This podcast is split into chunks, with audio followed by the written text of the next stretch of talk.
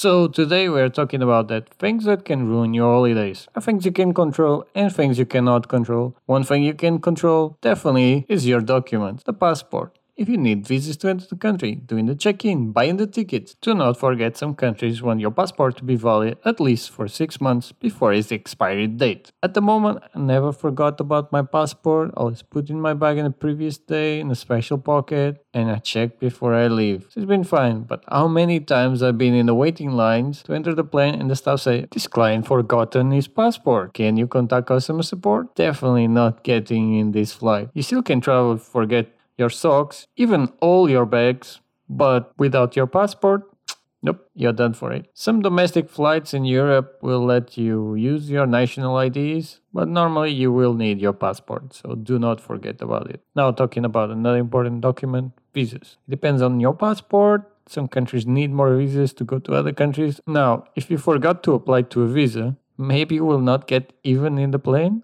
or when you get there, you will not enter the country. That happened to me once. I was flying to Canada and I forgot that I need to apply for ESTA. I was lucky because I could rebook for the next day and I didn't have to pay any extras. I was flying standby, but I've been in the queue many times and see people completely forgot about it and they're trying to enter. The worst example I seen was a family. They were bringing their grandmother and they didn't have the application, so they had to leave her behind Still, I don't catch one detail. How can you buy the ticket and disappear like a big warning saying you need the ESTA application to go to the country? Anyway, about uh, visas, be careful when you apply online. There is some cases in the United States, the application of the visa costs around 14 American dollars, ETA, electronic system for travel authorization from the US Customs. If you're flying from European countries this is what you need to apply. But check always what kind of application you need to do. Now, when you apply for it online, be careful because there is something that I can call a legal scam. Some sites say they offer a service that make you pay 60 to 80 American dollars, and this is an absolute legal scam. They will give you the ETA, they just do exactly the same process, they just grab your data and apply an official site. They just work as a very expensive middleman. I've been victim one of those but I was lucky because I told them, "Ooh, I don't require any more ESTA." So, because they are legit business, they had to return my money. After a week, I just applied to uh, in the normal side and paid the 14 one.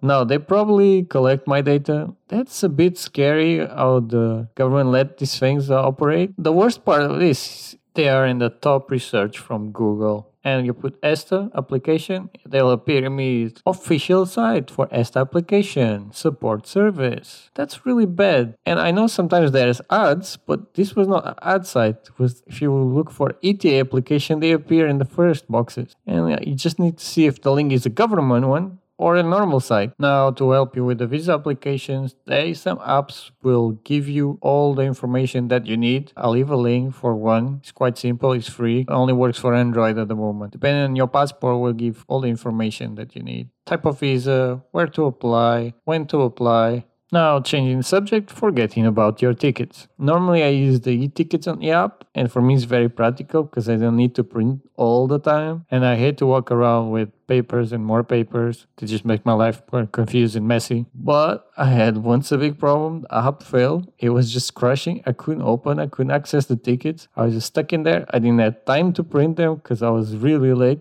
But I was lucky because I did a print screen in the previous day to show the ticket to my wife and I used that print screen just to go through security and enter the plane. And that was my salvation. Just be careful with these things. And some countries they will not accept e-tickets. They want you to print it, and sometimes they can pay you a heavy fee just to print it in the airport go and figure it out. Or doing the check-in, if you forget to do the check-in, and some low-budget airlines, they'll make you pay another fee, sometimes heavier than the ticket, to do the check-in in the airport. Another thing that can happen if you don't arrive on time for your flight by losing your flight. In this case, losing your flight can be very expensive experience. Do not forget there is interruptions on public transportation, and the lines on the airport security can be very very long, and there is border crossing. Example: I had the metro in the middle of the trip saying saying we are not stopping in the airport anymore. But in the end, it kind of reverted, so that I was lucky. Something else that happened to me was the bus stopped and wait two hours for the driver to be replaced, and then we end up catching traffic to get to the airport. I was absolute nightmare. I was lucky because when I get there, the security line was minimal, and I still catch my flight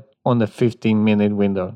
Close call. Another thing check your flights is you remember the departure times and arrival times. Because one of my friends confused the departure time with arrival time. And she arrived in the airport, the arrival time of the airplane. Yeah, that did not really work because she ended up paying a lot of money to get in the next flight. So, one thing you cannot control the weather. You can have access to statistics, what's normal, the seasons. Check this if you think the price is really low, because maybe they're trying to tease you to go in the winter or the rainy season. Don't want to get to India and be in the middle of the rainy season. Believe me, will be floods everywhere. If you book a tropical holiday on a hurricane season, you may end up in the middle of the storm. That kind of happened to me when I was in Antigua. But one day it was just heavy rain, thunderstorms, and wind. Not great, but I went in the end of the hurricane season. I didn't catch a great weather, definitely. So, know when to book your holidays and the times to avoid. For example, Mexican and Caribbeans, the hurricane season starts on June 1st to October 31. In countries from Europe, which we have four seasons normally, their summer starts from June to early September. So, this is when the Mexican and the Caribbeans fall into the lower prices and it's really cheap to go but be careful maybe you're gonna catch a lot of rain. That's why booking uh, vacations in last minute you can have cheaper deals but this is not always the case in terms of weather. As some cases can be rainy or could be sunny to guarantee good weather best to go in countries where is summer like. So do not forget you are in the northern hemisphere well in this case i'm in uh, uk or portugal or wherever. The opposite hemisphere the south hemisphere is south america australia it will be summer for them when it's our winter. The seasons will be completely opposite. In the end, you cannot control the weather, you can just gather the best information and hope for the best. And sometimes you can have a raining day and do like great activities. Well, so don't let the weather ruin your holidays and your mood too. Now, one thing that can ruin your holidays, a very high price, a place being really expensive, and you cannot enjoy it that much. The ideal would be a place that would be cheap to get there and cheap to stay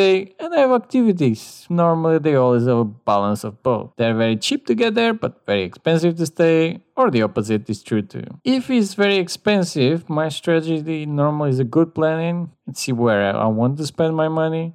The major expenses on traveling normally is transportation accommodation, and food. If you can reduce the price of one of these things, you're already winning. Transportation normally you can find heavy discounts for airplanes, last minute deals, or low cost companies. There are many sites that show you how to do this, and have a look in the description, I'll put some of them in there. You can save money by using public transportation, for example, one day tickets normally can have heavy discounts for that. For example, in London, you can have a day ticket, a weekly ticket, uh, Switzerland the same, and they are heavily discount compared with normal prices if you are using them very frequently accommodation is the one you can save a lot of money. Stay, for example, low cost options like hostel. You know, you're thinking about young people to get a small room with a lot of noise, drinking, and people screaming. Now, hostels changed a lot in the last year. Some hostels have age limits, yeah, it's true but some of them have private rooms and very good conditions, better than some hotels I've been. They are cheaper than most hotels. Sometimes the opposite can happen, so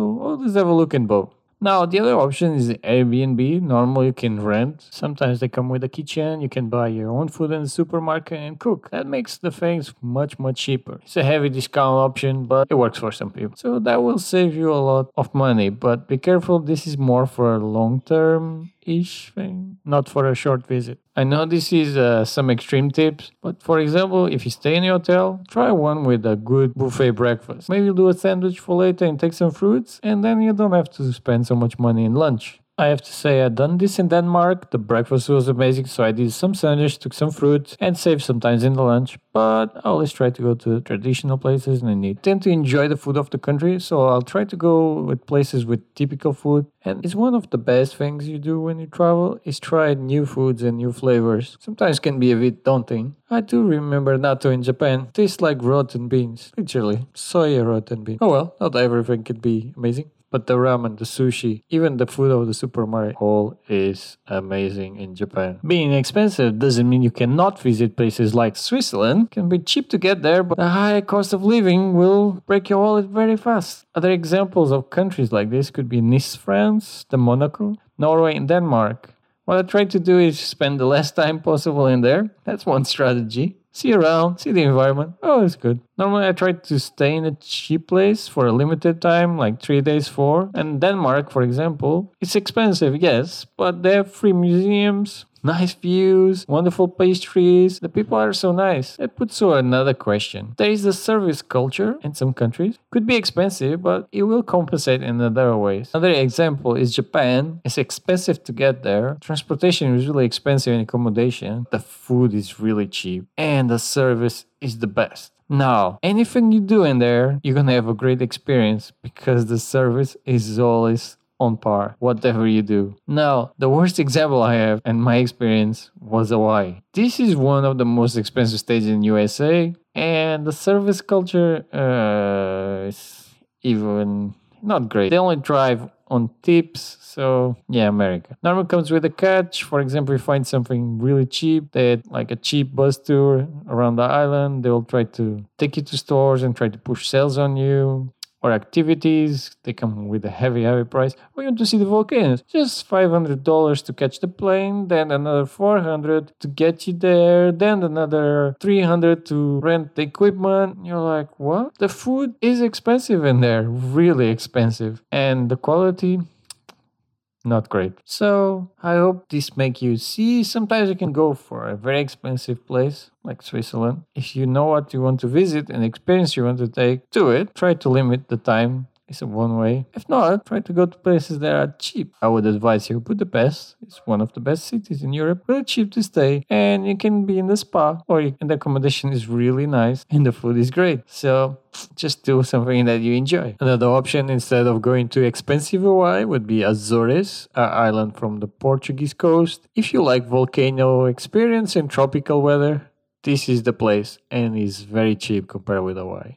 And the food, it's amazing. Just remember to go in the summer. Be careful with the climate in there. Something else that can ruin your holidays bad food. Normally, you can work around it and find a new place to eat. One tip ask the locals because they normally know the best places to eat. Now, food is a bit relative. I, for example, I love to try new foods from different cultures when I get to a different country. For example, Japan ramen, sushi, Mexican tacos, and ceviche. It all depends of the personal taste of the person. Some people love to eat what they know and flavors that are familiar to them, and they don't like to try new things. My advice is see if you can find the food that you like and if it works for you. Some people eating with chopsticks or eating with your hands in India would be something well, they will never do. And I remember, for example, when I did my interrail, there was some food culture shock. We were in Italy, and my colleague was we were eating pizza, pasta, all those traditional Italian foods are really good in there. But he was a bit fed up. He said, "I want to eat some uh, meat. Meat in Italy tends to be expensive, and the quality is not that great." So he found some lamb chops, and he was really happy. Yeah, until they arrived.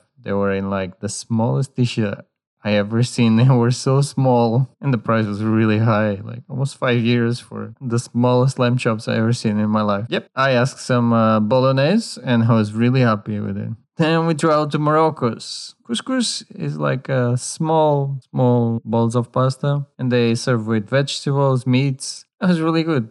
That was my, almost what I eat most of the time. Comes in traditional dish, really nice. Now again, they were fed up of the food and they asked for pizza. Came a chunk of burned pizza. That was so funny. It was horrible. So sometimes you should go with the foods in the country and see what's really good in there instead of trying to eat what you normally eat. Maybe they are not really good cooking it. Now, talking about all inclusives, this is almost a subject by itself. Depends on the country. They normally are really, really good. And the best one I ever had was in the Dominican Republic. Loads of choice every day and loads of options. Different restaurants, Brazilian, seafood, Japanese food. In Mexico, for example, the buffet was smaller and sometimes there was not many options. But mostly the Italian restaurant was open all day. Yeah, pizza pasta. And the Mexican only for a few hours during the day. Go figure out that one all inclusive. Yeah. One country that's notorious for its all-inclusive bad food is Cuba. Well, we cannot change that, but just be minded if you go there. And can really be your worst nightmare if you're stuck with bad food. So just read the reviews before you book the place. And about restaurants, if you see a lot of people in the restaurant, normally means the food is really, really good. Now another subject, diarrhea. Yes, travel diarrhea. It only happened once. I come back from Morocco and I was thinking it was okay to drink the tap water. Not my brightest move. I end up uh, having uh, two days diarrhea. Very intensive. Yeah, not my greatest memory. 26 times in the toilet. Well, see the food advice in places you're traveling. Uh, Morocco, tap water not good. India the same. Avoid non-cooked foods. They are not properly cooked. Try to avoid them and send them back. And if you like to eat rare meat, can be a problem in some countries. Control quality in food. This is a big subject by itself. I leave it for a future podcast where we'll approach this subject. Noise of people or environment. How many times you have people screaming or party, loud music, people snoring, dogs barking in the morning, morning roosters, traffic, trains, buses, airplanes. Noise is something you cannot control. Well, sometimes. The issue if you're trying to sleep, most of the things that I talk about just above will interrupt your sleep. You can reduce the damage by getting some earplugs, the good ones. That's what I do the ones you can crush and mold them to fit perfectly inside of your ear and give you the best isolation from sound. If you're traveling, well, you still want to hear something and entertain yourself. Headphones normally are a very good option, but headphones with ANC, active noise cancellation, well, they go a, a step further and they make the experience much, much enjoyable. You can hear your music, your movie, your podcast, and isolates you from the sound that's around you well, most of it. It's not that efficient, but it does reduce a lot of that rumble noise that's really disturbing. Earplugs, they have been saving my sleep so many times in places that are very noisy or events like construction work. And I work night shifts sometimes. I have to sleep during the day. Sleeping during the day has its problems because there is no laws that stop people from making noise during this period, even construction workers. Now, my worst experience was in Ireland in a hostel. Yeah, hostels are known for the noise. You can always read the reviews before you go because some are party hostels. Avoid those ones. My worst history of hostel was in Ireland. I was there for a week. I had absolutely no problems, but in the last night, four people came in. Normally, people in hostels are really respectful. I never had problems before, but this one's uh, two girls, two guys, Spanish. Arrived at midnight and they didn't want to sleep. They just start talking loudly, jumping out of the bed, going to the bed, uh, it's bunker bed, so it's shaking all over the thing. I don't, I don't understand why. Going up, going down, going up, going down, going up, going down, going up, going down, and talking out loud. And I asked them, "Oh, could you make less noise?" First, I approached him in English. I'm trying to sleep. I got early flight. Yeah, yeah, yeah, yeah. We understand. And then they started mocking me in Spanish, and I answered them in Spanish, like, uh. And they went quiet for a few minutes, and then after like 20 minutes, they started again, out loud, screaming, bumping the thing. Again, they could have a conversation. They just need to go outside. I don't understand what's the thing of jumping off the bed, going up the bed, going down the bed every minute. There was no reason for that. But then, then after one hour and a half, they went to sleep, but didn't sleep for two hours. So in the end, I just went for the shower. At the beginning, I was trying not to make noise. Then I then I just click in my mind, why? Why I'm not? I asked them twice. I haven't spoken their language. Absolutely no respect. So put the lights on, do all the noise, go shower, sing in the shower, whatever, come out, do my bags, throw my things around. That was my worst experience.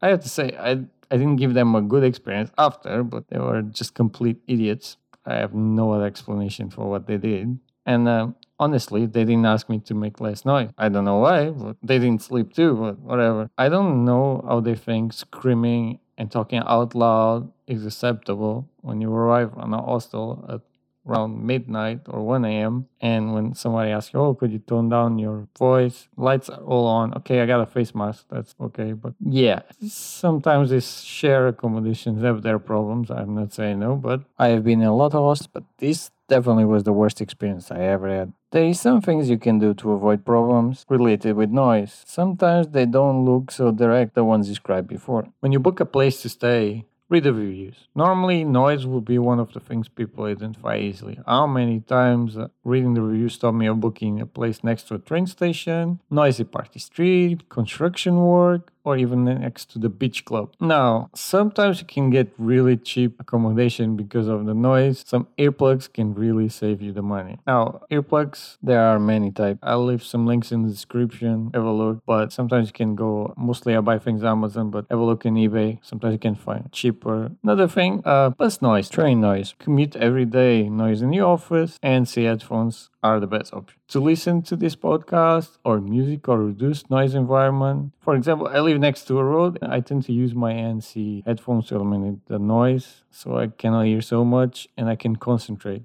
Because if I try to do any task that requires concentration, the noise of the car just gets to me. Like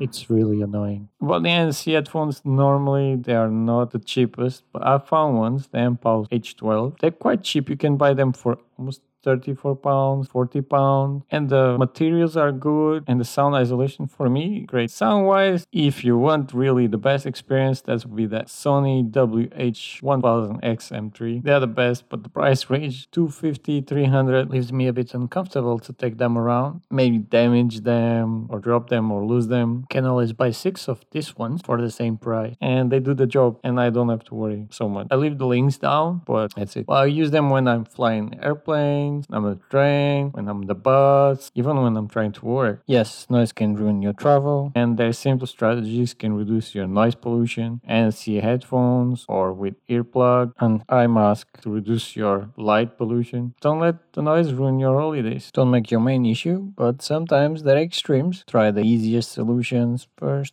If somebody is doing noise, just put some earplugs. Put your headphones. That's it. Solve it except if they're breaking the walls and shaking all the building. Hopefully, these tips make your travel a bit more comfortable and get you rid of that noise that's always in the background. See you in the next subject.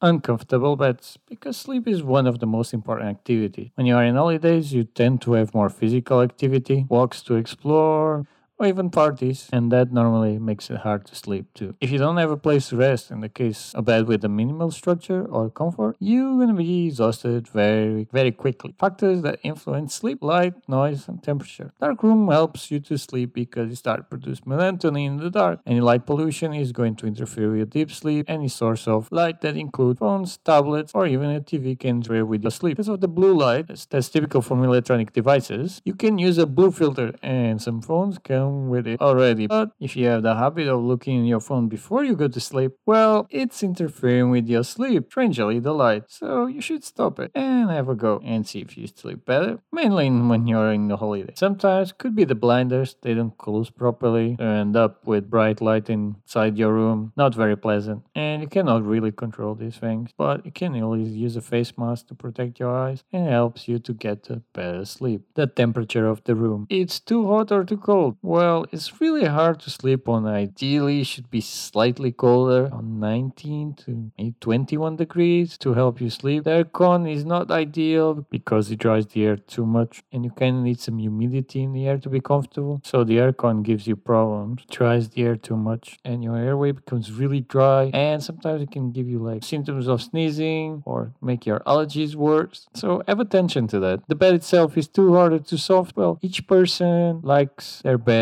as their own. I'm not going to give you any advice. You know what you like and be aware of it. But to say some hotels, the high rating one invests on the comfort of the beds and personalized pillows even. Because in Airbnbs, hostels and Airbnbs tends to be cheaper place to book but however, people with families tend to book in hotels because they offer the personalized room, bed experiences stay. Culture wise, for example, Europe has small beds and small spaces versus America, where the beds are huge and the spaces too normally. New York, well, the spaces are not that big, but the beds are still really large, even compared with European hotel. Now, Japan, they have the hardest beds, and if you follow the traditional route, the futon, it's like a mattress in the floor, but don't worry, most hotels have a European beds and just tend to be smaller in size. Have attention to that. Have a nice sleep and choose wisely your comfortable bed and routine. There will be a second part for this podcast, but today we finish